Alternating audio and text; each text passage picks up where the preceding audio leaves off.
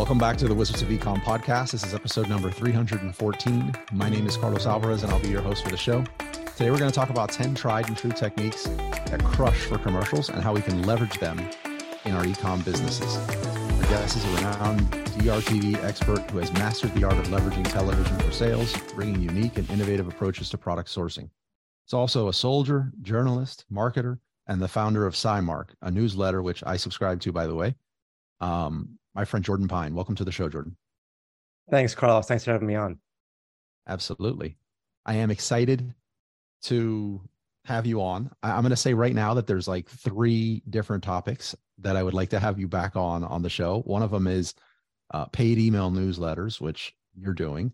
Um, Purple Ocean, which you obviously already know that I've really gone off the deep end on. Like I love it. and and this topic that that that you're a master of. So since you are going to come back on the show in the future, hopefully, if I don't scare you off, I want to I want to give the listeners and even myself some of this stuff I'm not going to know. Like I didn't know Soldier was in there. Um, I, I want to give the listeners an opportunity to get get to know you a little better. So, can you share a bit about yourself? What was the journey like that got you into DRTV? And for some people, what is DRTV? Yeah, it's a pretty it's a pretty crazy journey. Um, I've had four careers. I used to say four careers, really three. But out of high school, I joined uh, the military. This is in between the two Gulf Wars. So, um, much to my mother's uh, pleasure, I was I wasn't in either of the wars that happened uh, over there in the sandbox. I was I served in between the wars, but uh, I joined the military straight out of high school. I was a paratrooper, jumped out of planes for a living. Uh, went through all that crazy stuff just to break out of the suburbs. I think just mainly out of boredom, wanted to travel the world, you know, meet exotic people and potentially kill them. But uh, it, it, was uh, it, it, was a fun time. I was 17 when I went in. I served four years active and four years in the reserves or the National Guard and the uh, the military had a program, two two programs back then, where they would, um, in the army at least, they would pay for college. So uh, after my four years of active, while I was doing my reserve time, I went to uh, the State University of New Jersey, which is Rutgers.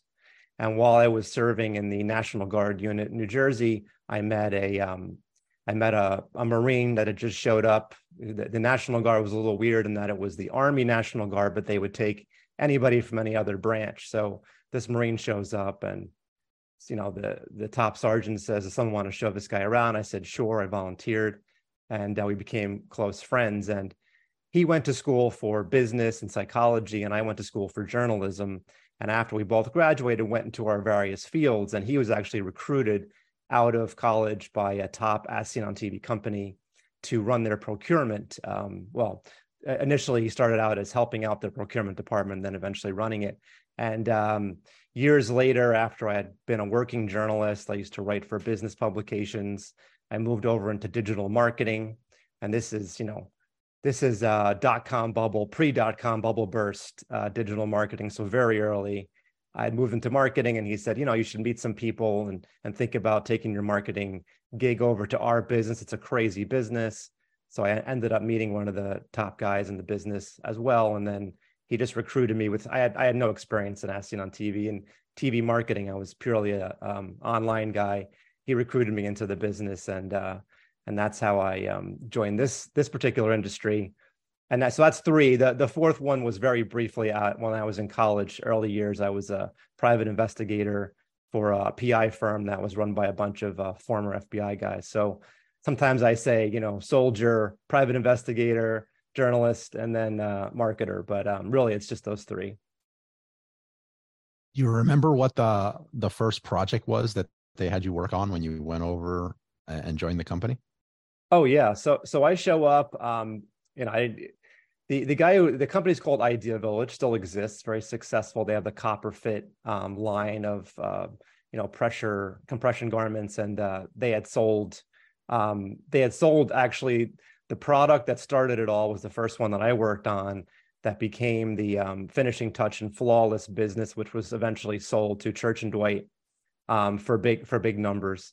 Uh, but uh, so w- when I showed up, we were it was the first year of that that very first product that became a whole line of hair removers. and uh, I was tasked with. I remember my first gig was, you know, you don't know anything about this, so go to go to the stores, walk the stores, look at the packaging that they typically put beauty products like this in, and come up with some concepts for packaging. So I did. I, you know, I, I borrowed an idea here. I borrowed an idea there. I work with the graphic designers, and I came up with this package, which um, you know, I don't know if anybody would remember it now, but it was basically a three dimensional design because I had seen something similar and I really liked it for uh, hair curlers. It's like a pop out piece.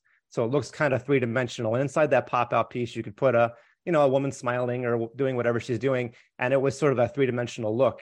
And up to that point, it was pretty much four color cardboard boxes in our business. So that was a, that was a an innovative innovative idea, which of course I borrowed from other people, and uh, and you know the boss loved it, and it became like it became a standard of the SC on TV industry for for many years before somebody else finally innovated beyond that. But but that was my first gig, yeah, finishing touch, which was a pen sized facial hair remover, and that that packaging with the three dimensional pop out piece. So so that's that's wild. I'm almost at a loss for words. So success right out the gate in here is that is that when you knew like hey this is this is a this is a path I've, i found a home like this is what i love doing and i'm gonna really start sharpening the the what do you call it like getting getting sharper at your your craft here yeah i loved it it, it really dovetailed with journalism because the you know all the technique there was, there was a lot of writing and thinking about um, things from the perspective of instead of the the reader, the consumer. And you know, as a journalist, I, I had had a unique experience because again, we were online, so we had all kinds of metrics, and we could see if I wrote a headline or something, I could immediately see, you know, whether that changed how many people read the article because we were a paid subscription um, publication, and we measured all that stuff. So I kind of already had this basis in in writing for a general audience. You know, in journalism, we say write at an eighth grade level. I think you said fifth grade level. You know, it, we we keep dumbing it down, but back then it was right at an eighth grade level, right for a mass audience. I already had that background. I had the background of looking at metrics and understanding how various types of copy drive um, response. So as soon as possible, I, I sort of dipped my toe into that and started getting into um, you know script writing or working with the script writers at first because I didn't have any production experience. And, and of course now I've I've written and creative directed over you know 150 commercials but but back then it was it was you know it made sense to me speaking to a general audience and looking at metrics and understanding how certain things you know what what you do creates a different kind of a response. When you said experience i thought that was interesting when you said you had experience looking at metrics. Um i just i've read these two books that were almost i've recommended them to people and i'm wondering if you've read them but i i I recommend them with a warning because it like really messes you up afterwards, like knowing this. One of them is called Lying with Statistics, and the other one is like mm-hmm. Lying with Charts or something like that. Have you ever read those books? You know what I'm talking about? I haven't read those ones, but it sounds like some things that I have read. Um, there's a guy named Rosenzweig back in the day who was a professor at INSEAD that wrote a, a, a, a, famous book on this topic that I think you're about to go into, but I'll, I'll look those up. Go ahead. Yeah, no, it's it's it's wild. So now anytime somebody tells me anything or I get sucked into a title and I realize after the fact that it was that's what they talked about in this book like you can make this thing say anything you want and here's what it would normally be expressed that in words but here's how you could hook someone with that same thing and it could it could almost it just appeals to a broader amount of people um right so yeah i i i thought it was wild i recommend them with a with a warning only because now I feel that anytime I hear anything with a metric or anything with a metric in it, I stop and I'm like, wait a minute, what are you trying to do here? you know what I mean? Like, well, yeah, that sounds like. Are you talking specifically about using um, specific statistics to sell? Because that's definitely yes. a uh, a technique that we use in the infomercial world, rather than saying, you know, it's the best. We always try to get that that number. My favorite uh, my favorite joke in this genre is um, well, you know, 93.4% of all statistics are lies. yeah. I think that's what you're trying to say, right? But we, Absolutely. we uh, as far as best practices go, it is always a best practice if we're going to talk about copy and effective selling techniques to get specific, and that that goes back uh, more than 100 years in direct response is if you have a, a stat to use a stat because it, it, obviously converts more people than making general puffery type statements so so we're gonna we're gonna talk about commercials um, do you have a an all-time favorite commercial and why is it your favorite commercial it's a great question um, yeah you know i i, I came up when um, billy mays uh, was still alive and and he was in his prime so all my favorite commercials uh, feature Billy Mays, uh, OxiClean. You know, the OxiClean. There's I, I, could do a whole seminar, a whole clinic on selling the selling techniques and OxiClean alone because that's really pinnacle of direct response advertising and selling. You know, the the main visual there is he he drops the OxiClean into a, a big a big tub of red dye and it turns clear before your eyes. And that, of course, went on to be a huge success and sold to um, uh, I think it was Church and Dwight as well um, you know, for millions of dollars. One, one of the big success stories. So that that commercial, there's another one with him called Mighty Putty, where he pulls a tractor trailer with this uh, adhesive putty. I mean, he he he was the he was the uh, he was the guy when uh, when I came up and as seen on TV. So a lot of my favorite commercials are from him. And then you know you go back in history, anything Ron Popeil did, you know, the Set It and Forget It, the Showtime rotisserie, though you know those are all great commercials I, have been writing about him lately and revisiting all of his uh, classic work he has a book called the salesman of the century that i highly recommend. It's sort of half auto, autobiographical and half techniques that um, he developed. And um, and you know and then there's there's so many other classics like the ginsu knives and um, stuff like that. But yeah I, I would say i would say billy mays is uh, top of my list because um, he was so good at what he did and all the techniques that we're probably going to talk about in this in this interview are are encapsulated in, in his commercials. And, and these these people you're referencing, like, did you l- start learning about them in college or, or, or while you were being a journalist, or is this stuff that you were first introduced to uh, when you were getting into direct response TV? I didn't have a good handle on what it was all about when I first joined, but uh, interestingly enough, I was a I was kind of a lazy kid. I didn't I played like street sports, but not any organized sports. And I watched a lot of TV after school. And I had this encyclopedic memory for commercials. I, I, can still recall jingles and slogans to this day. And of course, my parents were like, you know, you're wasting you're wasting your life away. What are you doing? But as it turns out, I mean, that was that was sort of an early education and all these commercial techniques. So yeah, I was familiar with all the most popular, most aired uh, as seen on TV, infomercial, infomercial stuff like that. But um, yeah, when I entered, I really didn't have a good handle on. It, it, was a crazy business. It's such a fun business too, uh, especially back in the day. Yeah, I remember going to. Um, we had an annual trade show in Las Vegas every year. So my first Las Vegas trip, it was just just mind blowing. I mean, we had people from our industry walking around like rock stars, dressed like rock stars, like they were from the Rolling Stones, you know, a girl on either arm, all blinged out. And I was just like, what kind of a crazy industry that I get myself into? And then the next year, there was like a big, um, sort of like our own version of the dot com bubble burst. It was a tough year and then I show up and all those guys were gone. And I was just like a bunch of Midwestern guys in checkered shirts. And I was like, it's, it's, it's the craziest industry because you can make a fortune back then. You can make a fortune overnight and, and then throw the biggest, craziest parties in Las Vegas. I remember at the, um, there's a, there's a houseware show in Chicago. The top uh, TV company had literally had a circus tent as their booth in Chicago with like stilt walkers and juggle. I mean, it, it, it could be that crazy because there were so many millions of dollars made and in a short period of time. And then those guys would just build huge monuments to themselves and go bankrupt all the time too. So it, it was a wild industry when, when I first entered it. I think like with a lot of things, beginning uh, can be the hardest. Like I read something recently that was that it had to do with somebody talking about ChatGPT and it was that it's easier to edit a rough draft than it is to start one so I, I guess with all that in mind, eh, from the beginning, how, how important is the the opening or the beginning of a commercial, and what should go into that?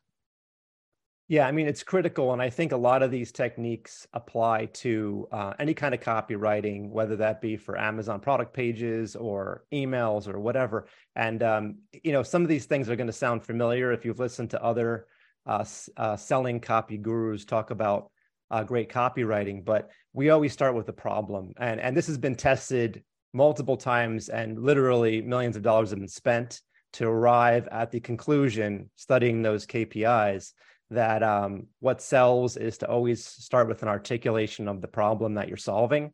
So, you know, in the infomercial world, we go to great lengths to make every problem seem as painful as possible. And this is that um, used to be black and white. Now we kind of do a desaturated. It's sort of like the Wizard of Oz. You know, the Wizard of Oz, it's black and white in the real world. Then she goes to to Oz and everything becomes color. Well, we used to use we used to use that technique, and to some extent we still do, and, and to portray a problem. And you know, this is the this is the poor housewife, and she's sweating and blowing her hair out of her face, and and struggling to do whatever, scrub a pot or clean something or, or whatever it is that we're going to solve. And then, you know, Wizard of Oz, everything turns to Technicolor and your hero product is presented as a solution. And the idea there is just simply to always start by by letting the consumer know um, that you're there for them and to solve their problems. And and this goes back. I mean, um, you know, there's a there's a famous Harvard professor named Clayton Christensen, no longer with us. He did the Innovator's Dilemma. Since you like books, we both like books. A bunch of books like that. But he had this concept, which he's now famous for, which is that people don't buy products; they actually hire them to do jobs that they need to get done. And his his um his colleague Theodore Levitt said, people don't want to buy your quarter inch drill; they want to make a quarter inch hole. So so if you think about the the perspective of the consumer and they're trying to solve a problem, they're not necessarily interested in your product. They have a problem they need to solve. So we always start by saying, we get it resonate get resonate with them you know um, you know make them think yes you, that's me you know i have that problem and then you present the solution so that's how we open every single as seen on tv commercial my energy's up like I, I love talking about this kind of stuff like i'm i'm really I, i'm digging this so i we don't have to do this because we didn't prepare this but like what do you want to attempt like right now live? I mean, you have 150 plus commercials under your belt. Do you want to like get a product as we go through this and just like Sure. We could even go with not? the one you said, you know, uh, housewife sweating or, or any other one and kind of walk through and build in some of the tactics and techniques that should be incorporated if this is going to be a commercial. And then, and then let me also add, we're talking about commercials here but can can some of these techniques also be applied to someone shooting a video for an ad? Absolutely. So what we're in process of doing right now is taking a lot of these uh, commercials and adapting them to amazon video adapting them to youtube. All these things are very uh, you've had a lot of guests on talking about for example youtube and um, other vid types of video. And and they're with the exception of some of the really short ones like TikTok, uh, all these all these video formats work really well. Um, all these techniques work really well for those kind of videos. And even on uh, TikTok, I was writing about it recently. I've noticed because I see a lot of uh, the, the, kids are always showing me things too. There's a lot of um, what we do called demonstrations in TikTok videos. So the most compelling ones, the ones that are always showing me, are like a rapid fire if it's a product series of of, of magic demonstrations. It does the, watch this or the, they speed it up a lot of times, and these are all as seen on TV techniques. So every every social media video platform and um, and including Amazon Video, it's it's very conducive to this uh, style of doing video. You're talking my language, man. So, so so let's do this. What what what like mock fake product are we going to use or to, to try to like stick with one example throughout the whole thing? Okay, so I've been thinking recently about um, we, this would be a great product called Grease Bullet, which is basically uh, you drop it into the sink in hot water and it you know it magically scrubs your pants for you. Since you're talking about the this poor woman, whoever she is, that has to use all her elbow grease and scrub to death. So obviously, we would start with uh, not black and white these days, but it would be a desaturated scene that that sort of Wizard of Oz effect, and you know she'd just be you know, and, it, and it, this is true. You have that that old. Uh, green scratch pad or you have that you know that wiry thing and and she would just be working away in a soapy sink just trying to get this the, i mean it, it's funny because I, now i'm thinking about mainstream commercials that that use this technique you know procter and gamble sure. products or or dawn or any of these they'll all use variations of this technique where you see someone toiling away at the elbow grease way to get grease off and then this product that i'm thinking of from yesteryear You just drop it in the sink and it magically takes all the. I'm, I'm imagining the music too. There's like music going on or like some background jingle that's like very melancholy or something like that, and like doom right. and gloom or I don't know. And then as well, soon the voiceover bullet... is the key, right? The voiceover would be like, "Are you tired of struggling all day to scrub your pants?" Yeah, that that's it's. It's are you tired? Are you sick of? Are you sick and tired? We we use that all the time nobody's like no i'm not i love scrubbing my pans right like there's only one way to answer this so the so the bullet goes in the water we've opened with a, a a pain point that somebody's having we're speaking to the customers what are what are we moving to next like what technique are we like are we going to drop in next so then you know so then we're in in uh, oz and everything's in color and usually we start similar to like an Amazon product page. It's a really tight Def Leppard shot. music kicking in now or something. No. it's a, usually a tight shot of the product, you know, the beautiful product reveal. Then you need, you know, or introducing, you know, one of those kind of lines. And uh, and then you see the everything is magically in Technicolor and this beautiful product. And then immediately, what I like to do is uh, pay off. I call paying off the problem. So if I started with this problem and I, I present the solution, the product as a solution, I immediately want to go to a demonstration, a magical demonstration. We call it a magic demo of this product easily solving whatever problem it was that you just had. And again, you know, copy's a little bit different. Online video, you can totally do this. Copy's a little bit different, but it, it would be a similar flow in that you would say you need this, and then you'd immediately go to the uh, benefits of, of the product and demonstrations. So, We're very heavy on demos, demonstrations in uh, in video.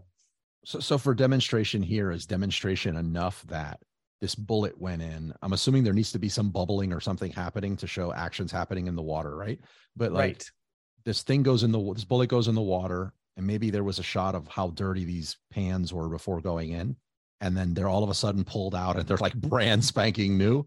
Is that the yeah. demonstration, or are you talking about beyond that? Now there's like a cutout and it's showing like the underwater version of all this gunk being ripped off by the bullet. Well, you're hitting on two. You're hitting on two different techniques, and we would we would use all of them. So initially, it's a quick hit to show the reveal of before and after. We use a lot of, and, I, and I'm hitting all the techniques that we want to talk about. The ten tried and true techniques here. There'll be a before and after, or a wipe to a reveal of how the pan looks before and after how the product works. But then when you're saying underwater video or use a lot of animation, sometimes you obviously you can't get inside of a, a device or electronic device or something. So we'll use animation to show what's happening inside or what's happening, you know, beneath the water or or how it's breaking stuff up. So we use uh, high-end animations to uh, that's another section of the commercial. The the here's how it works. The secret is part of the commercial. So these are all both of those techniques are are very great selling techniques that we use in, in most of our creatives. What what what would you do like in this case? This commercial that we're designing right here is for. It, it seems like moms or uh, homeowner that's a woman cleaning the pots, right? But say the bullet has multiple uses, like this might have a B2B application and you're going to save in labor costs because you just drop this bullet and all this stuff instead of people you know checking their phone and like plugging away at the dishes. Do you try to address multiple use cases in one video or just like no this is we're dialing this straight in and this is for this uh, stay-at-home mom or this homeowner uh, woman? Yeah it's a, it's a great question. Um, we address that more often when a product has multiple uses. So there is a there's, there's a bunch of pitfalls in what we do, and one of them is uh, what I call a Swiss Army product, right? Which is a Swiss Army knife product, which is trying to take a product that has seven different features, or you know, a Swiss Army basically, a Swiss Army knife, and and market it in a what we call short form, which is 120 second commercial. So yeah, I, I wouldn't I wouldn't go into B2B. I, I definitely stay narrow on who my target audience is. And then there's enough room, I think, in a in a traditional as on TV commercial, which again is three or four times longer than uh, uh, four times longer than the average 30 second spot. There's enough time in there to talk about a second and a third uh, use of the product, but I wouldn't go much beyond that.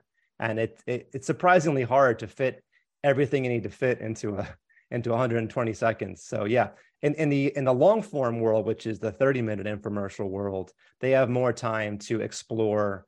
Sometimes in the third segment, which is later in the half hour, they will talk about, you know, they'll go to a restaurant like you're saying, and they'll show how, you know, um, people in this restaurant are using this product to cut their dishwashing time in half or whatever. That that can be done in the in the 30 minute format, but not in these short formats. And obviously with YouTube and and Amazon and stuff like that, you have the similar time constraints. I think it's maybe three minutes these days is is a is a good uh, or less than that, but three minutes is like the maximum you want to do on YouTube, and and obviously sh- that shorter format is better for Amazon as well. So yeah, you you wouldn't want to go too far afield with that kind of limited selling time, and, and we've experimented with it by the way, and and the more the more paths you take people down, the the lower the response and the less conversions what I'm, I'm my mind's going bonkers right now. I, I love this.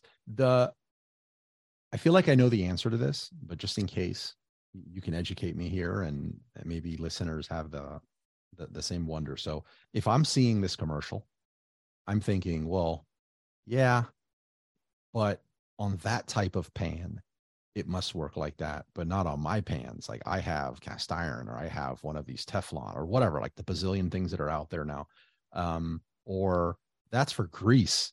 Like I don't know how to cook very good, and a lot of the times I have some like hard little like stalactites built on mine, and they just don't come off. So, h- how are you? How do you go about addressing that, or, or do you, or do you just expect them to make the leap and say, well, you know, it just gets everything off? No, for sure. So there, there are two techniques uh, that apply here. Uh, one is anticipating objections, uh, raising and answering obvious questions and objections. We do a lot of that thinking. So um, some of the thoughts that you had would be in the commercial because we'd have thought of them as well. Works on this kind of pan, copper pans and ceramic pan. You know, we, would hit all that. We would, um, you know, if you have a good answer for an objection and it's it's one that comes to top of mind, then we would directly address that in the commercial. Um, a- answer those questions if we can. And then, you know, the, the second the second thing you're hinting at, I think, is you know a little bit of a credibility issue. So we use um, we use what uh, the great cialdini called social proof. That's uh, one of the six principles of persuasion. We use a lot of that in uh, in short form and long form infomercials where we have you know customer testimonials uh, celebrity endorsements tactics like that. And you know what? Online we it, it, it's uh Amazon's really done a, a, great job with social proof. Obviously, you go on any page, you can immediately read customer reviews. It's the same thought process you know if you have any doubts read the customer reviews and see see and, and be surprised sometimes how many stars it has and that that actually works so we try to replicate that in our own controlled way in infomercials by having credible mainly credible testimonials and they're you know it's a difficult process to get those it requires a lot of shooting and a lot of to get those little select pieces that are that are going to fit that short format but um but we put a lot of energy into it because you're absolutely right you people need to say it, you know, works great, changed my life, whatever it is, uh, to to get over that um, sales barrier. Not counting the brainstorming, the scripting, just the shooting for a two minute commercial. How much time does it take to shoot that? So the actual shoot days are usually uh, between one to four days, I would say. Um, days? You know, th- yeah, yeah. Well, wow. yeah, if you've ever been on a set, it, it, it it's uh you know it's multiple takes, and and you know you're trying to get obviously you're trying to get the perfect.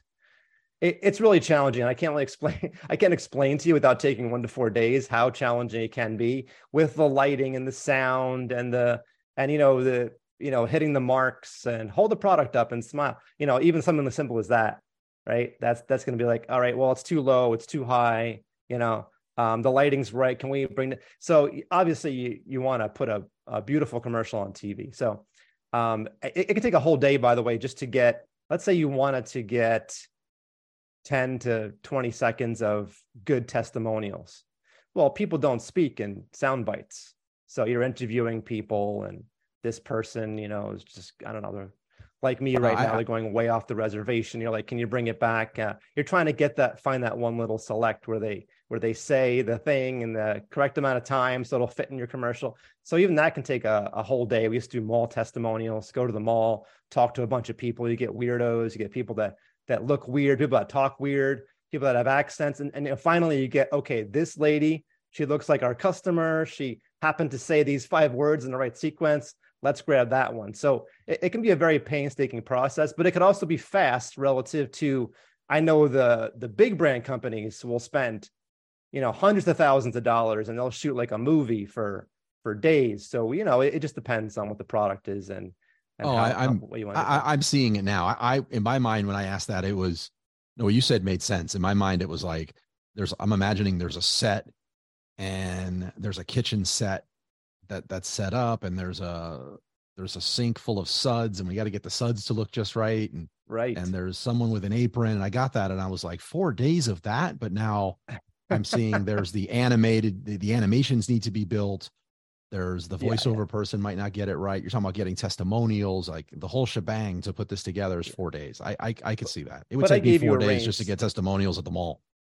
Yeah, right. I gave you a range. So if it, if it's a if it's a commercial with no testimonials, and we're shooting in a in a house with a sink, like you're saying, uh, probably a day, a day and a half, we can get everything we need shooting wise. And of course, like you said, we're not counting pre-production, which is brainstorming the commercial, writing all the stuff that I do, and then post-production, which is all the editing stuff. So yeah. Okay, so we're we started with a problem solution opening. Um, I feel like we, we we spoke about showcasing the unique features and benefits of the product, right? Yeah, um, the, the, bullet right. drops in and it, and it and it does that. Um, you you in your article um, which I'll, I'll, link to in the show notes for everybody, and and I'll post it on social. Um, you have something about a magic demo. I don't I don't know if we've covered that yet, or or, or should we now? Well, what's the magic demo? Yeah, so I alluded to it. Um, the my my favorite commercial, Billy Mays, is dropping a scoop of OxiClean into his giant tank of red dye, and you can watch before your eyes as it magically turns clear demonstrating that it's a stain remover, right? So demonstrating the key selling point of the product, and we we try to we try to hit that level of demonstration in every commercial. Not every product, you know, um, it makes sense for that. But just to give you another example, so we we do a, a line of tactical products that are military style flashlight stuff like that. So for that product, when we first launched it, there's now been 26 different ones. But when we first launched that product, that flashlight, we um we froze it in a block of ice. We turned it on, froze it in a block of ice, so you can see that it's still on, frozen in the block of ice. We ran over it with a heavy military vehicle. You know, we, we did a bunch of different things to demonstrate how tough this um, particular particular product is, and um and that that was that was how we did our magic demo. And, and, and you know, if you watch any infomercial, there's there's going to be something like that um, torture tests, another famous one. You know, what? Try to, you got to explain well, yeah, that. torture the product, right? If you're selling a tough uh, product, torture the product, torture. yeah. Not yourself. Like, you don't torture the person. Yes. Yeah, we we we do uh we waterboard the uh no we don't do that we uh, we run over it with a Humvee we boil it in oil or water we tor- we torture the um we torture the product as much as possible to uh to show that it's tough for example if durability is is obviously your selling point you wouldn't do that with a uh facial hair remover.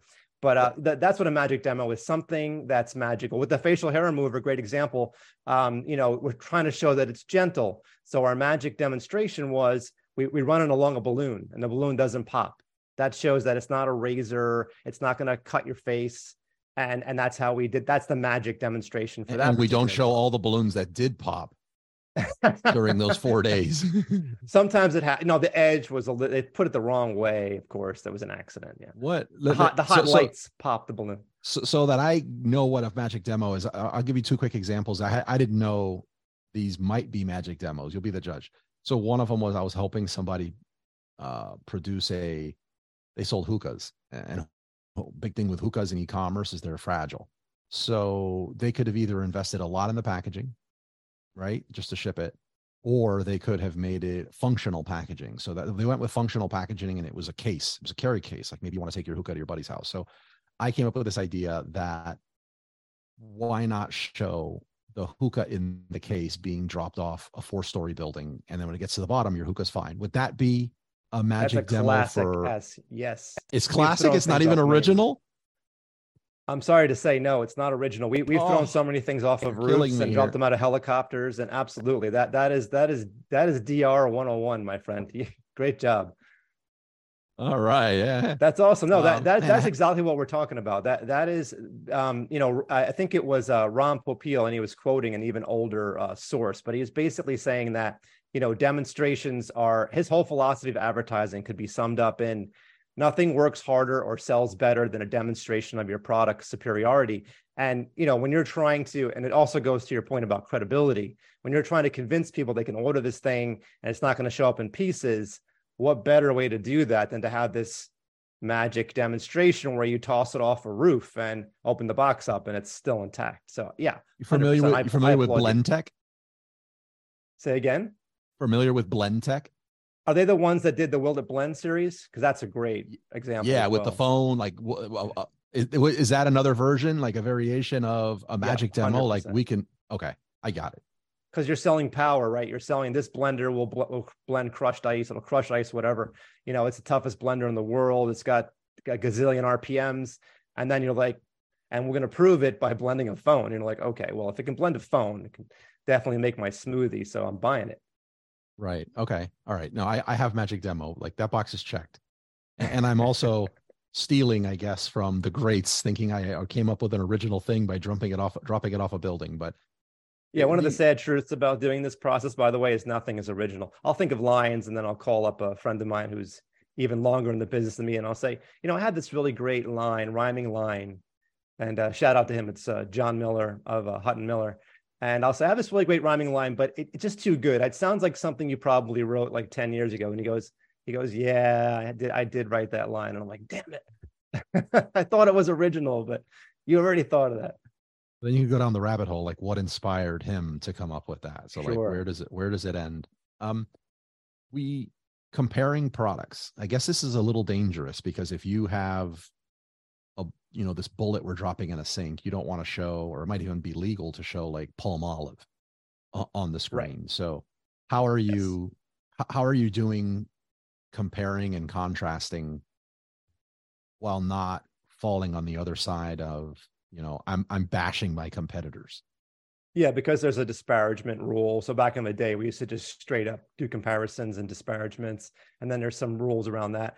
Um, you know, the the classic example of comparing and contrasting is uh, Bounty, the quicker picker upper, and it's it's in pretty much every commercial they've done since all of since I was a kid, where they have that split screen and there's a spill, a blue spill, and Bounty gets it in one swipe, and the competitor, and they they call it brand X. I don't think they go straight after any particular brand but so so you can do kind of a brand X side by side uh, comparison. You can do it that way. Um, you, you can just you can just do a comparison or a contrast with older, more generic methods. You know, like uh, in our in our bullet commercial, or you know, we. The, the, I guess the latest thing is the foaming ones. I've seen a lot a lot of the major brands doing a, a foam where you foam up a pan and you, and you let it sit and all the stuff slides off instead of having to scrub. So what, what we might do there, particularly in the longer format, is we might have a challenge you know so we might have you know uh, a woman and let's say her her foil who's uh you know and, and they both have to clean an x amount of pans and a certain well let's let's not be sexist. We could have two guys who have to clean a, a bunch of pans in a certain period of time and the, the clock runs and you know she uses the bullet and the other one uses the traditional or he uses the traditional method. And then um and then at the end you see the you see the counter the whole time. And of course it took it took the uh, elbow grease method, you know, many more minutes than than our product. So that that's one way of of of tackling it without getting into brand disparagement.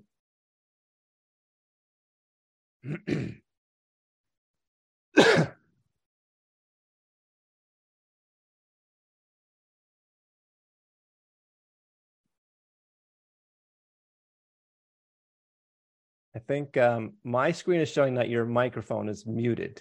Oh i got it okay so i, I Okay. muted because i cough no worries the can you marry the two together so uh comparing and contrasting using my crazy hookah example we have the functional packaging we dropped a hookah off the roof didn't break then we get the brown china packaging of the competitors and we drop that off and it obviously smashed Hundred percent. ca- Can that that's like natural. killing two birds with one stone. Look at this. I'm on a roll. I know. You you've internalized this quickly. You, you should be doing infomercials with me. I phrase. I love it.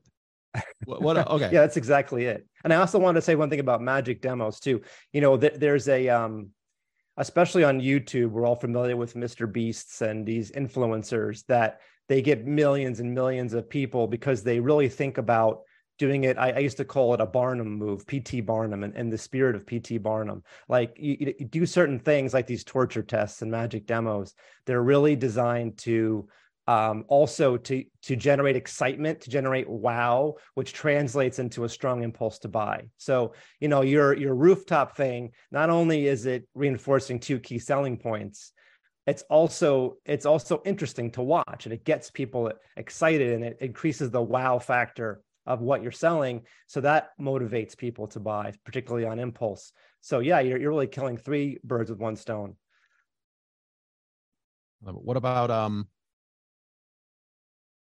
now we're getting into some as far as like my my Amazon brain starts kicking in here. And I know we're not talking about Amazon, we're talking about commercials, but it's testimonials, endorsements. To me, that feels like reviews. We're getting into like uh, raise and answer obvious questions and objections. So I feel like on Amazon, that's the frequently asked question section, maybe, um, mm-hmm. or your bullets. How are you? How are you pulling this off? You mentioned the mall, but how are you pulling this off with commercials? Raise and answer obvious objections, or or um, the testimonials. The the objections uh, we, we thing is we can we start with the first one raise and answer obvious objections. Yeah so that's i mean that that is like selling that's selling 101 and really you know one of the key insights about advertising is that it's it's the best advertising the most effective advertising is selling advertising that sells. So we think about everything from that perspective. And and any any person who's done sales knows that this is one of the key techniques is to think through the questions and objections of the person who will be listening to your pitch or wanting to buy your product or whatever. So that's really just a thought process. What I really like about Amazon is they have ways for you to get questions and aggregate common questions from people. So that that's also helpful as well. And, and we've used methods, you know, more modern methods like surveys.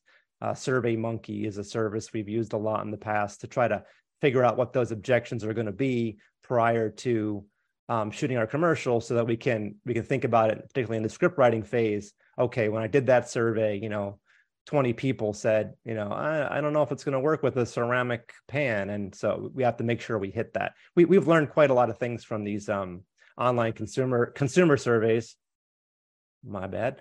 We've learned a lot of things from these um, consumer surveys that have really given us insight into creating these commercials uh, and thinking about what people are going to have in their minds when they watch our commercials. You know, anytime I hear the word surveys, it, it, it just gets me frustrated because I, have had no success with the survey monkeys and all this.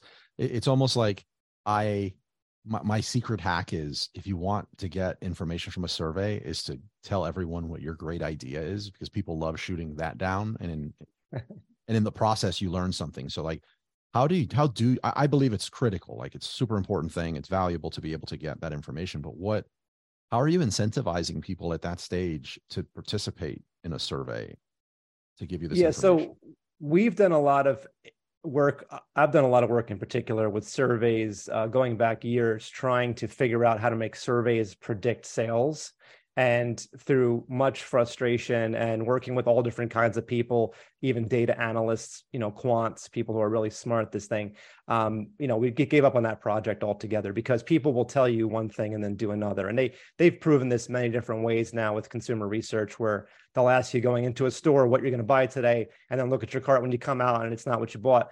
So we we we learned the hard way that you can't use surveys to predict sales or even interest in a product. You know, we, we routinely will get crazy numbers on surveys like 75% purchase intent. And then that has no correlation whatsoever with actual sales. And the nice thing about what we do and what, what Amazon sellers do as well is we have, we can see, you know, with actual sales data, whether or not people are taking out their wallet. So there, there is no way to do use surveys to do that. What you're mentioning, though, it's, very good for questions and objections because people have no qualms about telling you what they hate about your product. So while it might not be useful for positive things like predicting what they're going to like about it or whether they're going to buy it, you can get a lot of, you can see trends in the data um, you know, that that will or comments or trends in comments. They have these word cloud analyses and things that will will definitely show you where the weaknesses are in your product, so you can develop, um, you know, responses, answers to some of those things, and help push people on the fence onto the right side of the fence, or the right side of the property. Sure. So so, I feel like we're getting. I feel like we just dealt with like the head, the body, and now we've we've set ourselves up for the the coup de grace. Like, you know what I mean? Like we're coming in now and we gotta we gotta get the sale. So you in your article, you th- this seems like it leads off with um now present a powerful offer at an incredible price. Does this mean what is what does that mean? Heavily discounted? Uh, how do how do you decide on that? Yeah, so the main guideline here is what we call price to value in the industry.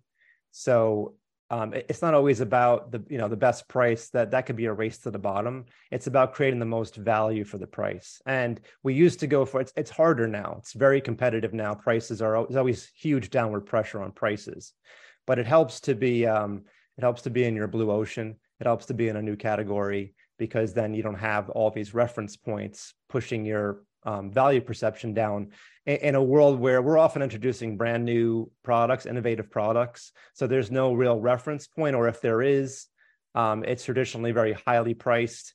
In the in the heyday, um, that you know, there when there wasn't Amazon and all these other things, that you know, there's typically a, um, a a similar product, and they were often quite expensive, and we were able to break the price we were off we were often able to offer the what we call the poor man's version. So take the product and simplify it and make it more mass market. So we did a lot of that. Um, you know you could pay $60 for this and we're going to give it to you for $10 or $19.99 all of our price points were sub 20 um, in the heyday. Uh, so yeah so so there is some price thing going on there. If there is a more expensive if you're the first one obviously to break the price or come up with a with a poor man's version of something um, that then you can do that price comparison game. Uh, these days, it's just really more about building value. So we'll do that with extra parts, um, premiums. We we still do premiums, uh, which means you know little little gift with purchase type things. Sometimes it can be really simple and expensive, but it gives that little extra edge.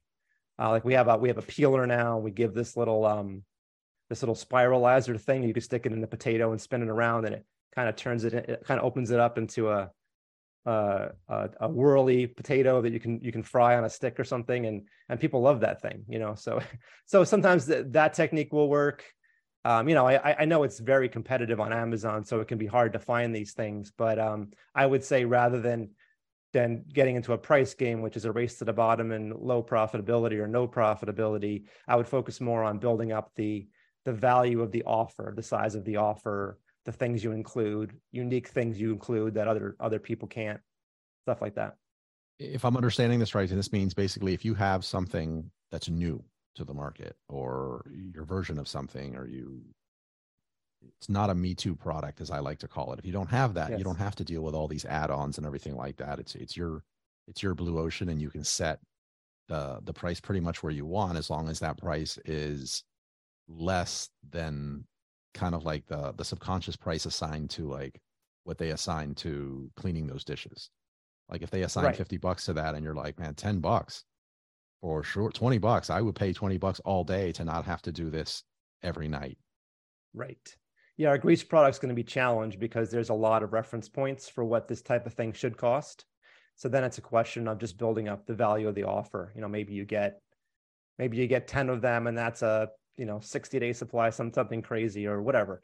You know you, you have to think outside of the box a little bit because i think in, in, this particular category that we're talking about in our example you have a lot of reference points for similar type products. So you got to think more creatively about about what you're offering and get that get that piece count up or or offer something you know totally out of the box that's unique to your to your product. I mean the bullet the, itself is is a little bit of a unique thing. Just drop a bullet into a sink you know and it magically turns the water into a grease busting machine or i don't know i'm, I'm just spitballing and, and what about using my my hookah example again like this this functional packaging hookah box maybe somebody's had two or three of their $150 hookah smashed before So now when they're looking at this, you could sell this box for a hundred bucks. The person's like, I'm it's going to save me God knows how much money in my my hookah career, if you will, because they're no longer going to get smashed. I have this case. Would it work like that too? Yeah, that, that's pretty good. I, will tell you what I would do with your hookah. I would um, I would focus more on the the craftsmanship. You know, the uh, hand blown glass, or you know, made in the whatever region where they they're known for their quality of their um, you know glass blowing and and craftsmanship. That that's the direction we would go with a with a product like that. Give it because when, when you give it that perception of um, I'm not going to say art, but you're moving towards the art side of it, that, then your perceived value goes way up. So we had a product years ago that was for um, watering your plants. It's just a bulb that goes into the soil and it holds the water and gradually releases the water to sort of self water your plants. It was called Aqua Globes, and it was it, it looked it was you know it, it was painted, hand painted. It looked like a like I think it's Murano, is it Murano glass from from Venice or whatever? It had that kind of a look. So we put a lot of effort in the commercial into talking about how it was handcrafted, and that bumped the perceived value up. So then, of course, when we came in with the 1999 price, it was like, wow, I'm getting this beautiful, you know, hand blown glass piece for you know four of them for 20 bucks. So you know that that's the kind of direction I would go with your hookah. I love it. And you I assume you have a bow on this at the end with minimized risk with a satisfaction guarantee. How, yes. How impactful is this? It can be very impactful. We, we've gone we've gone from back in the 80s when the infomercial business started. It was as simple as or your money back. There's a famous guy named Al Eicoff who formed an agency, Eicoff Advertising, and that was he was the first one to say that in a commercial which was at the time was was a total innovative concept. It was it was attention getting, game changing. That if you weren't happy, you get your money back, right? People were worried about that, so he just said, you know, all your money back. Now, obviously, we've gone all the way through all the cycles of every kind of crazy thing you can imagine from you know forget 30 day 60 day 90 day one year five year lifetime guarantees you know all this crazy stuff all this crazy stuff just mentioning it, by the way, just mentioning your guarantee, calling attention to it, it is important. It has less impact, like I said, than in the 80s, but it, it definitely is important because it's a reminder at the moment of truth that you, you're you're de-risking it. You know, because what happens is we we sell on emotion, we sell with you know magic demos and amazing demonstrations, and we build up all this emotional hype, which generates this strong impulse to buy. But then when it comes to taking your wallet out, the moment of truth, then you got to shift to justifying with logic. And one of the ways you justify with logic, besides the great price and how how great of a value is, I mean, you're practically making money buying this thing, right? Those kind of arguments. We also want to come in and give them the reassurance of, you know, don't forget, you know, and I guess in the case of Amazon, it's don't forget you know you don't forget the, the generous return policy that you you can't make a mistake if you buy this thing and you hate it just send it back. I mean, Amazon does a, as a business as a whole does a great job with this to, to the point where I think I just basically throw my returns to the window of my local UPS with a with a fluttering receipt behind it, and they just take it and, and immediately give me a credit for it. So, you know, it's that kind of thinking though, and just reminding your prospect that that they're covered. Don't worry about it. Even if you I know we made a lot of promises. You get this thing home and you hate it, there's no risk to you of you know full refund total satisfaction guarantee whatever you want to call it. Something i would really like to know here is what could i and other listeners to the show go to for resources to learn more about this? I'm going to be linking to your article in the show notes but we've dropped a lot of names a lot of a lot of famous names in the space. Is there books or things that you yeah, recommend I have a for whole, people to learn more about this? You can't see behind the book titles behind me on the shelf, but I have a whole library of uh, of books. So um, all the names that I mentioned have books. Uh, Clayton Christensen, um, if you want to go to the Harvard side for infomercials, Ron Popeil, Salesman of the Century. Um, where, where, can you go for that? Um, I've mentioned a bunch of them in various places, but I don't think I have one comprehensive list. I'd be happy to give you a short list that you could drop into the show notes of like classic as seen on TV books. But um, I, I, cover a lot of them. I write about them a lot in the SciMark Report, which is the newsletter you mentioned earlier, and that's free. So what I like to, what I've been doing the last several weeks is picking one guy, like uh, let's say Joseph Sugarman or Ron Popeil or any of these any of these guys, going back to they they go back to the Mad Men era. Um, before that, you know, and I'll pick one of these guys out from 100 years ago, 50 years ago, 10 years ago, and I'll I'll talk about their their selling techniques, um, how they apply to direct response and beyond, and then I'll I'll usually have links in those articles to their books if you want to do further reading and stuff like that. What, what's the easiest way for somebody listening to this to find your newsletter? Yeah, if you just Google the SciMark report, and SciMark is S C I M A R K, uh, stands for scientific marketing, um, or just go to scimark.com. You can find it that way. But it's I'm on Substack, so it's easy to find through Google or or go to Substack and the SciMark report is the name of it. It's it's been uh, I've been writing it since uh, 2007. I used to I used to uh, originally it was just to keep track of all the stuff that was on TV from our industry, and I would write little critiques of commercials and stuff. And I've evolved it into more of um, I, I still do cover what's happening in our business for those that are interested. I put usually put a commercial in every newsletter that's new, that's on the air. In case you want to study the latest techniques that they're using, that's also fun. Um, but but I also use it to write about these these selling techniques, which are more than 100 years old now.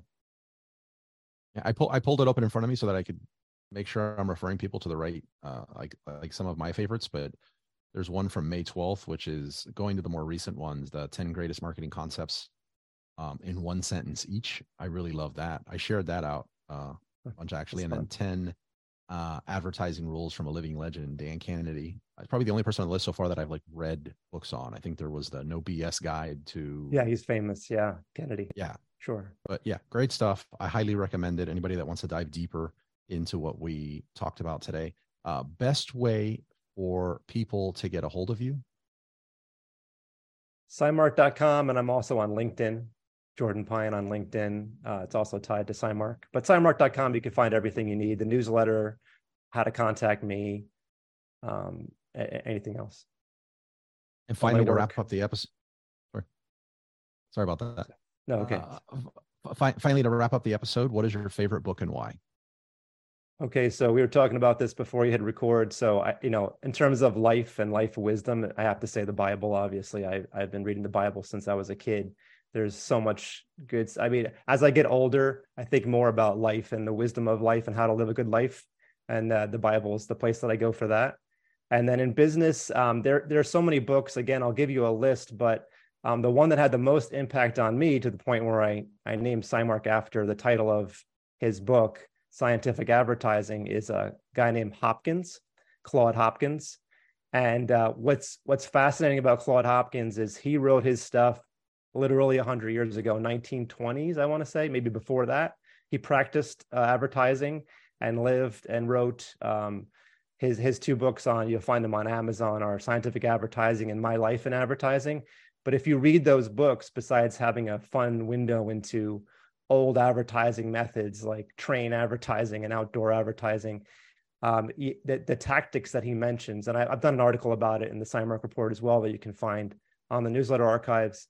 The tactics that he mentions, the selling tactics for selling for direct advertising, are still highly relevant today. And you can see all these techniques in, uh, in the best advertising that we see today. So even though he wrote for newspaper ads and trains and stuff like that, train advertising, uh, it, it's all still highly relevant to, you know, TikTok today or whatever whatever kind of advertising you're doing. Jordan, thank you so much for coming on the show. I really enjoyed it. I look forward to having you back. Uh, I definitely am going to swing back later on today and see if we could start putting together that that hit list of books. I definitely would be interested in learning about it. I learned a ton. Uh, I'm actually recommending stuff to people that's not original, so it's not my bright idea. Uh, thank you so so much for your time.